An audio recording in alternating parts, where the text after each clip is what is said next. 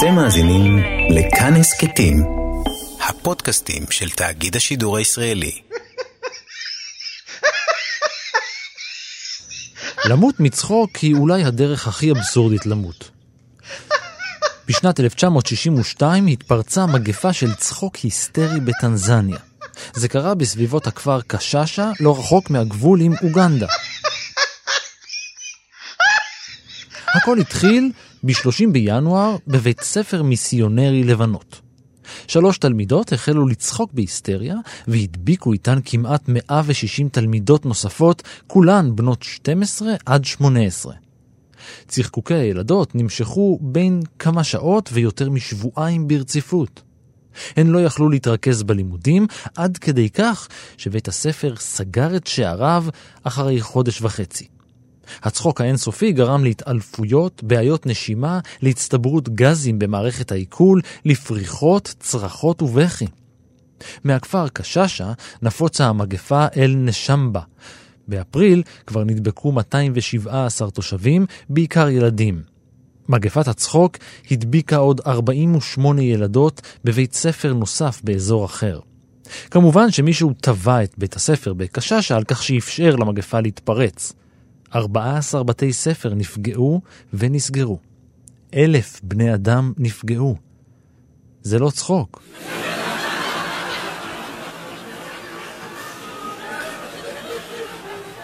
אבל שנה וחצי לאחר שהופיע, המגפה חלפה. אחת הסברות היא כי מדובר בתופעה שקשורה בסטרס, לחץ נפשי. בשנת 62, טנזניה, או טנגניקה, הכריזה עצמאות, ועל התלמידים במערכת החינוך הופעל לחץ כבד מאוד, והציפיות של ההורים והמורים היו מאוד גבוהות. הדרך היחידה שלהם לאותת שמשהו לא בסדר, הייתה פשוט לצחוק בטירוף. סברה אחרת קושרת בין הצחוק ההיסטרי וההבדל התרבותי-חברתי בין השמרנות המסורתית עליה גדלו הילדות בבית והרעיונות החדשניים בבית הספר. אין הרבה מקרים מתועדים בהיסטוריה של מגפת צחוק מטורף. לעומת זאת, לאורך השנים דווקא נרשמו כמה וכמה מגפות של ריקודים.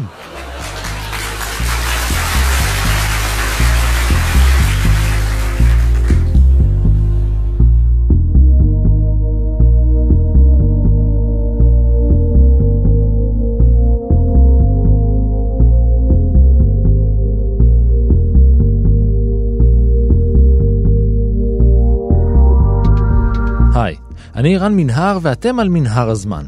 מדי פרק אנחנו מספרים לכם על מקרה שקרה בעבר מזווית שכנראה עוד לא הכרתם. הפעם אנחנו חוזרים אל האימפריה הרומית הקדושה ואל ימי הביניים, אז מניה של ריקודים אחזה בשטרסבורג.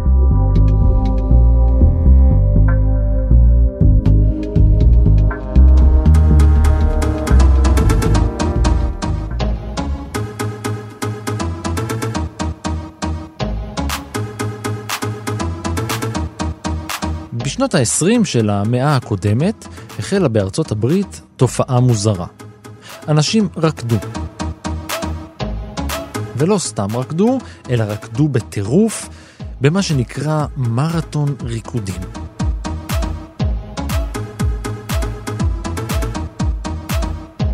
הכללים פשוטים, תרקדו עד שתיפלו מהרגליים.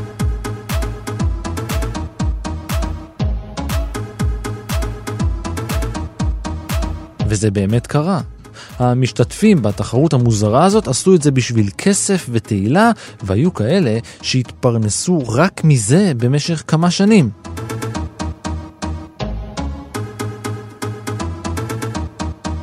ארבעת הזוגות האחרונים שנותרו עומדים במרתון הריקודים של שיקגו בשנת 30 פשוט נרדמו תוך כדי ריקוד. תראה, אפשר לחלק את זה, למרות שזו חלוקה מלאכותית, להשפעות גופניות ולהשפעות אה, נפשיות. זהו הפסיכיאטר דוקטור שמעון בורשטיין. בהשפעות הגופניות הן למעשה מקבילות לפעילות ספורטיבית, אפילו יש בהן משהו משולב, כי זה גם משלב פעילות על שרירים, על מתח עצמות, פעילות שהיא בונה עצם, מקבילה דומה לפעילות כנגד התנגדות, וגם היא פעילות אירובית, ויש בה גם מימד חברתי מאוד משמעותי. אז כמו כל פעילות יש שחרור של אנדורפינים, ויש מצב רוח טוב, ויש גם את הנושא של מניעת שבץ, אה, שיפור במאזן, אה, בחילוף חומרים, שיפור משקל, כל הנושאים האלה. תחרות ריקודים, מטורפת ככל שתהיה, היא עניין של החלטה. בכלל, אתם מחליטים אם אתם רוצים לרקוד או לא. זה לא עניין אוטונומי שנכפה עליכם. לא תמיד, בכל אופן. זה מה שקרה בשטרסבורג שבצרפת בשנת 1518.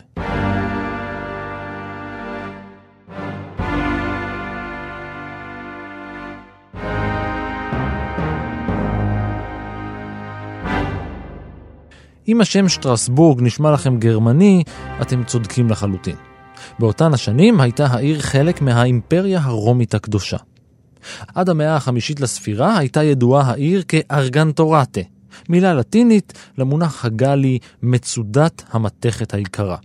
כנראה בשל הזהב שנאסף בשפע מהנהרות הסמוכים.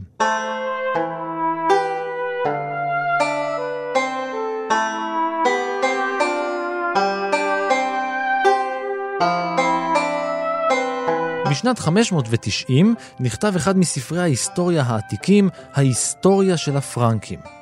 מוזכר בו כי הבישוף של רמס נחשד כי קשר כנגד המלך צ'ילדברט השני, מלך אוסטרסיה, למען דוד שלו, צ'ילפריק, מלך ניוסטריה. הוא הורשע ונשלח לגלות בארגנטורטה, הלא היא שטרסבורג. כך נכתב בספר.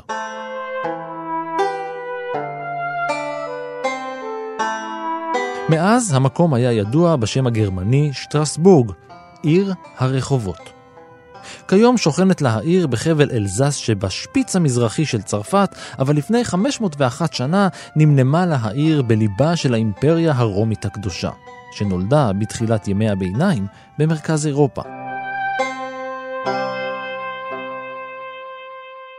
בעצם, לאורך מרבית ימיה של אירופה, מי ששלט ביבשת היו הגרמנים. הטריטוריות הגדולות ביותר של האימפריה היו גרמניה, בוהמיה ואיטליה, וב-200 השנים האחרונות לקיומה, מרבית אזרחיה היו דוברי גרמנית. מי שפירק את ההגמוניה האימפריאלית היה נפוליאון. אבל כמה מאות שנים לפני מלחמות נפוליאון, העיר רחובות של האימפריה הרומית הקדושה סבלה ממכה אחרת.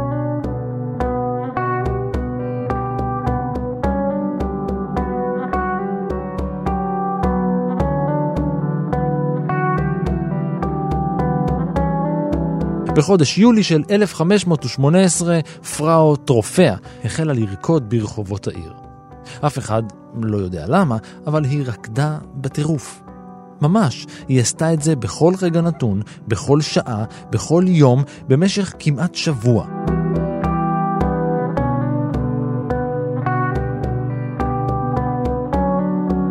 אחרי שבוע נדבקו במה שהיה לה עוד 34 בני אדם שרקדו ברחובות בלי הפסקה.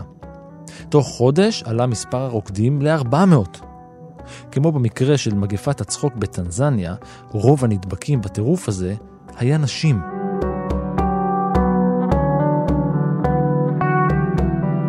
מסתבר שיש השפעות גם על uh, קורטקס מוטורי לאנשים שנפגעו משבץ, לאנשים שנפגעו בפגיעה uh, מוטורית כלשהי, ויש גם השפעות במישור הנפשי של, uh, כאמור, מייחסים אותן, מייחסים אותן לשחרור של אנדורפינים, של מצב רוח טוב, של שיפור בתפקוד חברתי, של שיפור בביטחון עצמי, יש את האלמנט החברתי.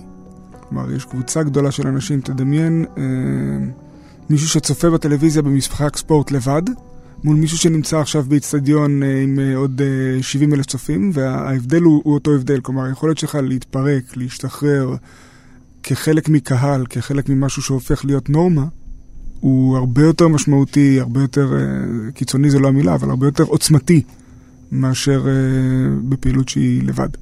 פולחנים הם כמעט תמיד משהו שיש בו אלמנט פיזיולוגי. אתה צריך להתחבר להרגשה, קשה מאוד להיות מנותק מחוויה פיזית ולהתחבר לאיזושהי הרגשה. אפשר לקחת את זה מקיצוניות של uh, אורגיות מיניות, שימוש בסמים, פעילות גופנית קיצונית, ועד לקהילה שיושבת בתפילה ביחד. שירה ביחד, שירת מקהלה ביחד, קריאה ביחד, הניגון הזה, התנועות האלה של uh, אחוות פעילות או אחוות עשייה. אני אדם דתי, יושב בבית כנסת בתפילה בציבור, החיבור הרגשי שונה, עוצמתי יותר מאשר אם אתה יושב לבד וקורא, אלא אם באמת אתה נכנס לאיזושהי התעמקות. כפי שאמרנו, לריקוד יש השפעה על הגוף. אולם כשרוקדים בלי הפסקה במשך שעות, ימים ושבועות, ההשפעה הופכת לשלילית. ממש שלילית.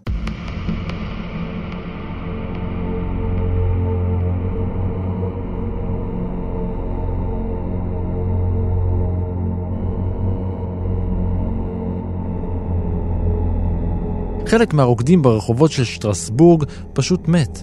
מהתקפי לב, משבצים מוחיים או מתשישות.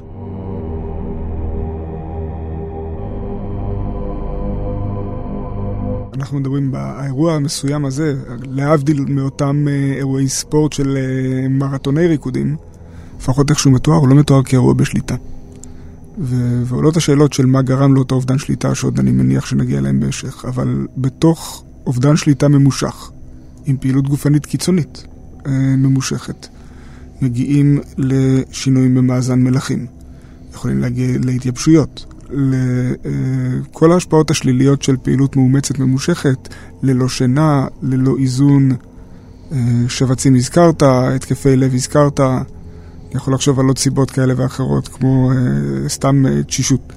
בואו נפריד רגע את הריקוד וניקח סתם אדם שנאמר לא ישן תקופה. באיזושהי נקודה היכולת להבחין במציאות מתעוותת. אני לא יודע כמה, כמה יוצא לרוב האנשים להישאר ערים, אבל אפילו ברמת uh, תורנות של רופא במיון, שבה אתה פעיל במהלך הלילה, אתה יכול למצוא את עצמך, רופא יכול למצוא את עצמו מחשב במחשבון 5 כפול 4 בשביל לראות שהוא לא טועה, ובשלב מאוחר יותר גם קצת להיות בלרד ביכולת להבחין בפרטים, בתובנות, וככל שהדבר הזה מעמיק ומתמשך, והאירוע המתואר נמשך שבועות, אנשים שלא ישנו ימים, יכול להגיע גם למצבים פסיכוטיים שבמהותם הם, אה, נקרא לזה, טשטוש של הגבול בין מציאות לדמיון. לפי אחד הדיווחים, 15 בני אדם נהרגו מריקודים בכל יום. שאר תושבי העיירה היו מבוהלים.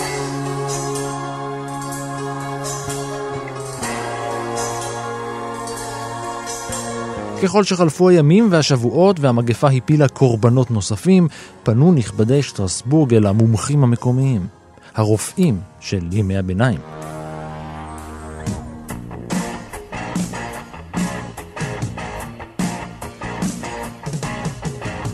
אלה בדקו וחקרו היטב את הנושא והודיעו כי זה ממש לא עניין אסטרולוגי.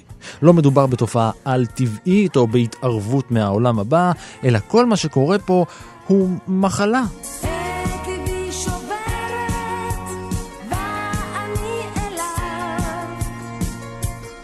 זה עניין טבעי לחלוטין, הם הסבירו, ומדובר בדם חם.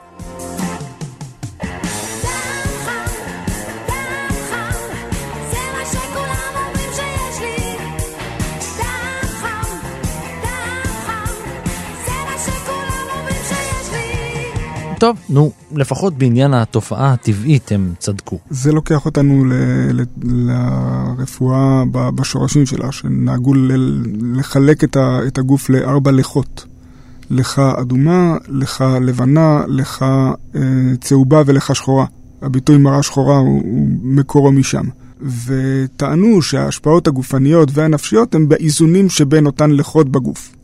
ככל שהתקדם המדע, אז הלכות קיבלו אה, אה, ביטויים פיזיולוגיים של, של נוזלים אמיתיים בגוף, ודם נחשב ללכה האדומה, אה, והם סווגו לחם וקר, לשקט, ו, ולפי זה המאפיינים שלהם. אז דם חם הוא, הוא למעשה להגיד, האנשים מאוד מאוד פעילים כתוצאה מזה שהלכה האדומה או הדם חמים. אבל אין פה איזשהו משהו פיזיולוגי שמתייחסים אליו בנתונים של, של 2019. אה, על מנת לטפל במחלה, באותם הימים נהגו להקיז דם לאנשים. עושים הקזות של דם היום רק למחלות מאוד מאוד מאוד מסוימות, שהן אה, אה, למעשה ייצור עודף של דם. זה לא... זה לאטיולוגיה מאוד מאוד מאוד ספציפית. בעבר זו הייתה פרקטיקה שעשו להמון המון דברים, זה היה מקור לא אכזב לזיהומים אצל חולים. לתמותה ולסבל. אבל הפעם הרשויות, בעצה אחת עם מומחי הרפואה המתקדמים ביותר בימי הביניים, החליטו לעשות מעשה חריג. הם האמינו שעל מנת להיפטר מהמחלה, הרוקדים חייבים לרקוד עוד ועוד ביום ובלילה ובכל מקום אפשרי. למה? ככה.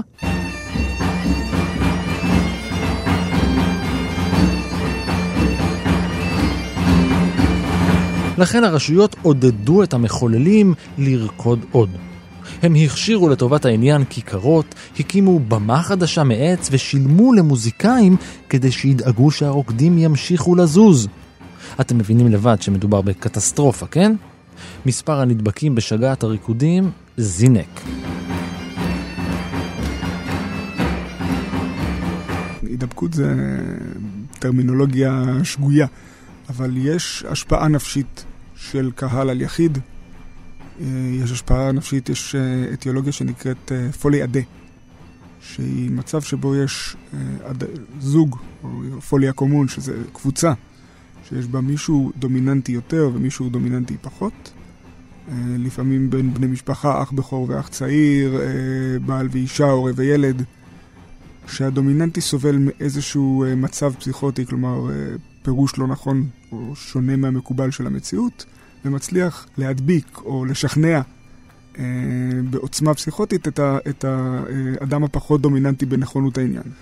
בחלק מהכתות יש טענה שזה אה, פוליה קומון בחלק מהכתות, אנשים שלא היית מצפה מהם להתנהגויות מסוימות, מתנהגים ככה בגלל המקום שלהם בתוך אה, קהל, בגלל הצורך בחיבור, בגלל הרבה מאוד סיבות שאנחנו לא באמת יודעים לנתח. ככל שיש לנו יותר תיאוריות זה כלל אצבע, יש פחות ידע. הפסיכיאטריה מגדירה בעיות כפגיעה, אה, שורש הבעיה צריך להיות בפגיעה בתפקוד. אז למה הם רקדו למוות?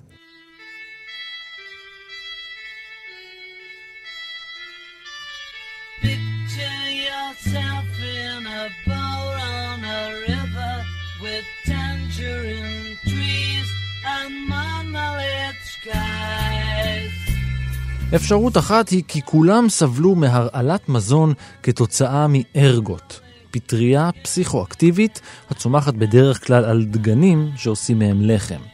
החומר שמשחרר את הפטריה מוכר בשם ארגוטמין, והוא החומר ממנו סונטזה לראשונה חומצה ליסרגית דיאטילמידית, שאתם מכירים בשם הקליט LSD.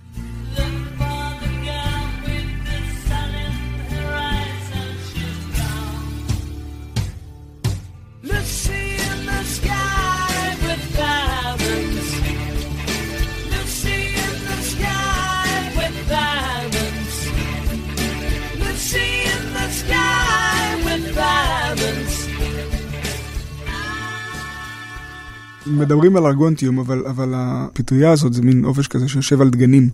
יש לה שתי, שני סוגים של השפעות, מסנטזים ממנה המון חומרים, חלקם, כאילו, אחד מהם זה, זה הנגזרת הספציפית של LSD, אבל uh, מרביתם הבעיות שהן גורמות הן בעיות פיזיולוגיות, הן עוויתות גופניות פיזיולוגיות ולא השפעה פסיכוטית. יש לזה טווח ויש לזה גם uh, כמות, למרות שמבחינת כמות, uh, הפטריה הספציפית הזאת יש תיעוד משנת 944, אם אני לא טועה, של uh, סדר גודל 40 אלף הרוגים באותה שנה בצרפת בלבד, מהרעלה של uh, ארגנטיום בתוך דגנים. אז ההיקפים האלה uh, קיימים ומכירים אותם, ואף על פי כן תופעה כזאת של ריקוד המוני לא נצפתה. בנוסף, אנשים רבים כל כך לא היו מגיבים לכימיקלים פסיכוטרופיים באותו האופן. אבל הסיבה ההגיונית ביותר למקרה החמור והמוזר בשטרסבורג היא פסיכוזה כתוצאה מלחץ נפשי. פסיכוזה בהגדרתה, אמרתי מקודם, שאין אין דרך באמת לתאר אותה, אני עם שיחות, הרבה מאוד שיחות עם הרבה מאוד מטופלים, הדרך המופשטת ביותר, הפשוטה ביותר שאני יכול לתאר אותה היא סוג של טשטוש של הגבול בין מציאות לדמיון. והיא בהחלט יכולה להיות אה, תוצאה של טריגר נפשי, של מתח, של לחץ, של מצוקה, אבל פה נכון שבעתיים הכלל שככל שיש יותר דעות ויותר תיאוריות יש פחות ידע, אנחנו לא באמת יודעים אה, מה מוביל לפסיכוזה. אה, וטריגרים שלאדם מסוים יכולים להיראות אה, שוליים, לאדם אחר יכולים להיות משמעותיים מאוד. זה, זה משהו שצריך להיות, אה, בוא נגיד, אה, הרבה יותר זהיר בתיוק כשאנחנו דנים במקרה מלפני אה, אה, קרוב לאלף שנה, אז, אז, אה, אז אפשר להתייחס אליו ברמה אנקדוטלית ככזה או לא, אבל בסופו של יום, כש... אם היינו דנים באדם ספציפי במציאות בת ימינו, זה היה צריך להיות הרבה הרבה הרבה הרבה יותר זהיר.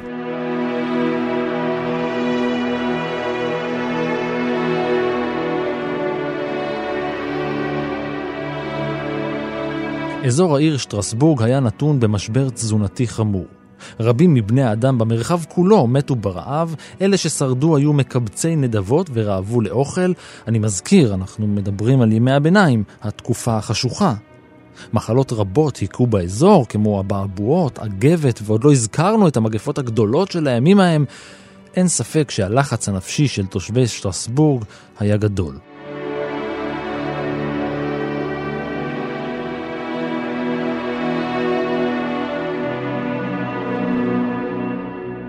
אני חושב שזה גם, גם המציאות שלהם בתוכה היו אה, מנעד. המנעד שבין אה, אה, שנה של בצורת לשנה של שפע, המנעד שבין אה, אה, מלחמה להיעדר מלחמה, אה, וגם הביטוי, הביטויים הלא פסיכוטיים. הביטויים, פה נקרא להם לטובת העניין בטרמינולוגיה הישנה של היסטריה. ההיסטריה היא אינה פסיכוזה.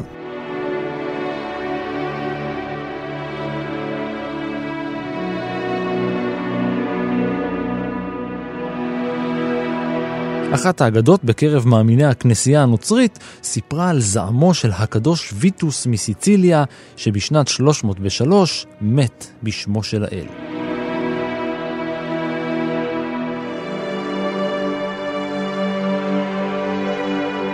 יום הקדוש ויטוס מצוין בכל 15 ביוני. בימי הביניים ציינו בגרמניה את חג הקדוש ויטוס בריקודים מול פסל בדמותו, והוא נחשב כקדוש הפטרון של ריקודים, רקדנים ובדרנים בכלל.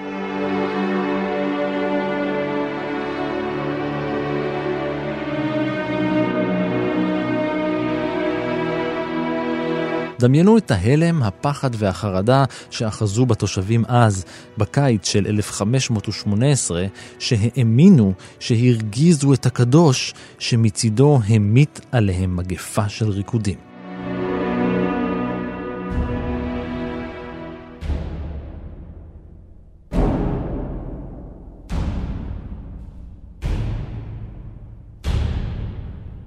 היסטריה המונית היא דבר הגיוני. אבל מה שמפתיע הוא שהתפרצויות המוניות של מחלות פסיכוגניות הן דבר די נפוץ, יותר ממה שנדמה. בשנת 1999 למשל, חברת קוקה קולה אספה מהמדפים 15 מיליון משקאות בבלגיה, צרפת ולוקסמבורג, היא סגרה זמנית שלושה מפעלים באירופה, הפסידה 2% במכירות וסבלה צניחה במחיר המניות רק בגלל שהבלגים היו בטוחים שהם מורעלים לאחר ששתו קוקה קולה. המיני מגפה נגרמה על ידי מחלה סוציוגנית המונית. במילים אחרות, היסטריה.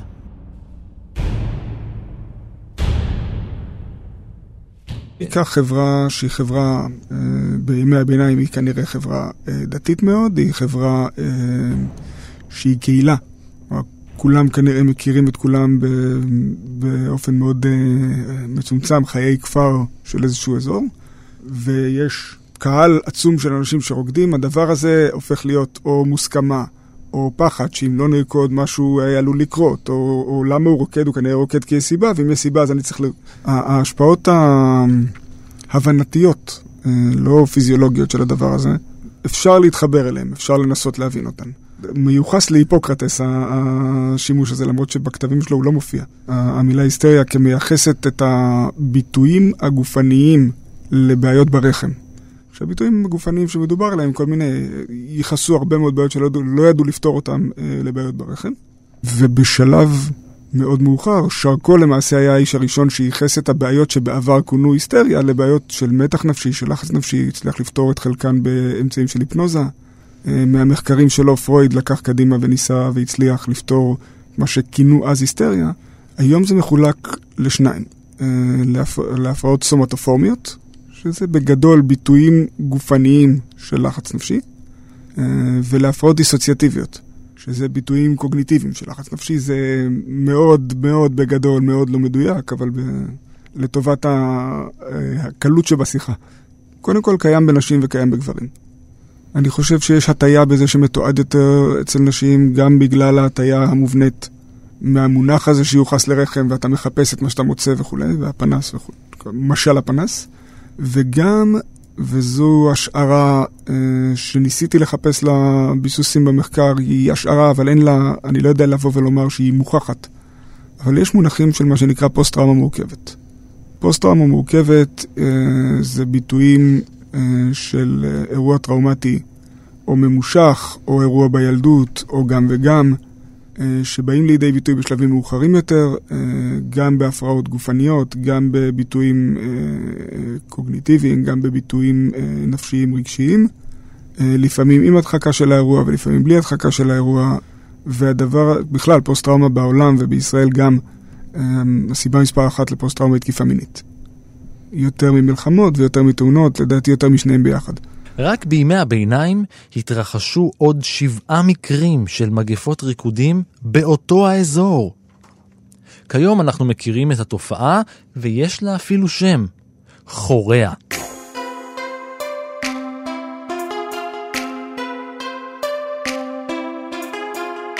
מדובר בהפרעה המאופיינת בתנועות תזזיתיות קופצניות, מהירות, בלתי מתואמות, שמשפיעות על הפנים, הידיים והרגליים. מחולית או פרקסת, כפי שהיא נקראת בעברית, היא בעצם פגיעה עצבית.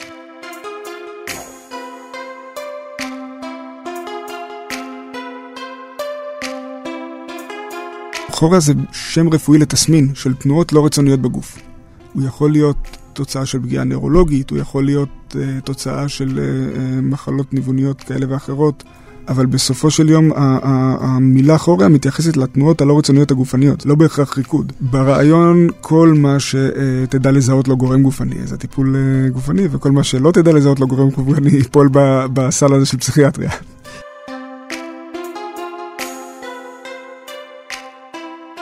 כמות החיבורים שיש לתא עצב במוח וההשפעות ההדדיות, אנחנו לא באמת אה, מסוגלים היום לבוא ולשים את המנגנון הפיזיולוגי על תודעה בריאה. אז אנחנו בטח לא יודעים לבוא ולזהות מה מקולקל לכאורה בתודעה שהיא לא בריאה בעינינו. אה, ולבוא ו- ולהיות יומרני ולהגיד שיש פה, זה המנגנון, זה, אנחנו לא יודעים לעשות את זה. אנחנו יודעים להגיד שהיה פה משהו שהתנהל בצורה מסוימת וכעת הוא מתנהל בצורה אחרת ומפריע לתפקוד התקין של אותו אדם.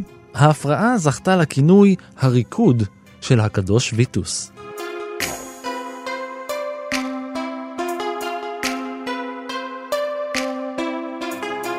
כל הסימנים מראים שזה מה שקרה שם בשטרסבורג. האחוריה משפיעה על הידיים ועל הרגליים, ההתנהגות משתנה, השליטה המוטורית נפגעת, ההליכה משתנה, הידיים נעות ללא שליטה בתנועות מעלה-מטה, כפות הידיים נפתחות ונסגרות, עוויתות מופיעות על הפנים, יש קשיים בנשימה ויש עוד המון תסמינים לא נעימים במיוחד. התנועות נפסקות במהלך השינה, והמחלה בדרך כלל חולפת לאחר מספר חודשים. וזה מכוון שזה לא משהו פיזיולוגי. ישנם גורמים נוספים לחוריה, כמו פגיעה מוחית, מחלות כלי דם, הרעלה, יתר פעילות של בלוטת התריס ועוד. אבל כיוון שהמחלה התגלתה והוגדרה רק לקראת סוף המאה ה-19, את כל זה לא ידעו אז בשטרסבורג. באיטליה של המאה ה-13, תופעה דומה הייתה ידועה כטרנטיזם. ועל הלוקים בה נאמר שננשכו על ידי עכביש טרנטולה או נעקצו על ידי עקרב. על מנת לפזר את ההרס בגוף ולא למות, הנפגעים היו חייבים לרקוד לצלילי מוזיקה מסוימת. לפעמים אנשים היו פשוט מתחילים לרקוד ככה סתם לאחר שנעקצו ממשהו, ואנשים אחרים לידם היו מצטרפים גם כן. הם היו משוכנעים שהעקיצות ישנות שלהם התעוררו לחיים בעקבות המוזיקה. לריקוד הזה דבק השם טרנטלה. שוב, זה סינדרום של הרבה מאוד מחלות שונות, או הרבה מאוד מצבים שונים, וקשה מאוד לבוא ולהתייחס לזה ולומר, כשאתה שואל על תסמין, זה כמו לשאול כמה אנשים חולים בכאב ראש. יש, החוריה, מה שאנחנו מגדירים חוריה, החוריה הוא תסמין. הוא יכול להיות ביטוי של כמה סוגים או כמה מצבים שונים, אה, וזה שאנחנו יודעים להגיד שיש תסמין מסוים, אנחנו לא יודעים להצביע על המקור שגורם לו.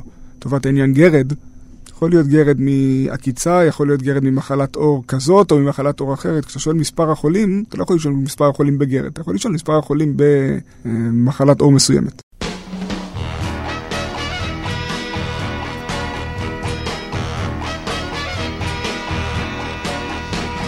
ועד כאן מנהר הזמן להפעם.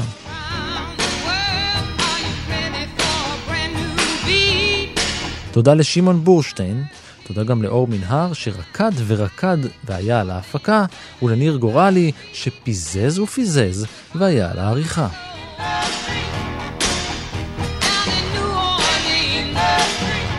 תודה גם לנועה כהן שהציעה את הרעיון דרך הפייסבוק. גם אתם מוזמנים להמשיך ולעקוב אחריי ברשתות החברתיות, להגיב, להציע רעיונות, ובעיקר להתחבר.